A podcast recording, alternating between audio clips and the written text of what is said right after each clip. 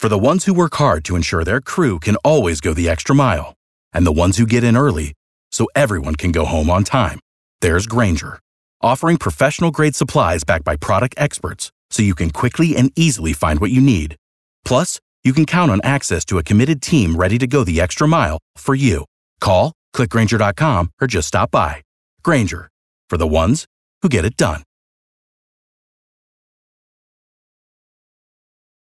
B98.5, 80s, 90s, and now today we kick off the Read to 1K. Uh, the challenge, if you so choose to accept it, Tad and Kara is the first one of us to read to a thousand students right here in our hometown. Gets a thousand dollars to give to the charity of their choice. Did you hear that correctly? Whoever reads to a thousand students first gets a thousand dollars cash to give to their favorite charity. Accepted? Challenge accepted. Okay. And the money is actually coming from Chris Burns from dynamicmoney.com, a great sponsor of our show, who heard about this and did not hesitate to pony up this cash. Chris, you have kids.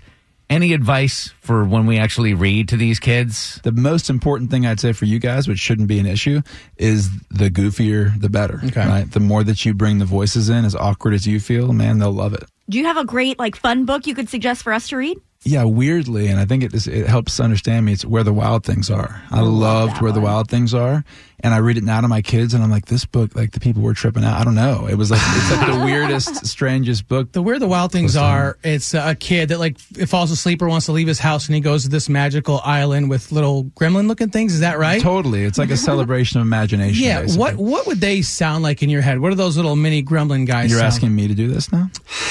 like? That's up to you. Drex likes to uh, have guests and then make them Like embarrass them as do much as tricks. possible. Yes. You say Yeah. embarrass, I say be vulnerable. I Say be vulnerable. Tell you about because what's a line from the book? Um, oh no, don't go. We hate to see you leave us so. That kind of thing. So They're, the British. Brits- They're Brits. They're British. They're British. like every voice I do is basically British.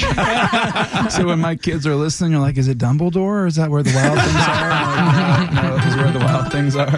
Chris, thanks for coming by. It's Chris Burns, dynamicmoney.com. He's donating the $1,000 to donate to the charity of our choice if we're the first to read All to right. 1K. It's on.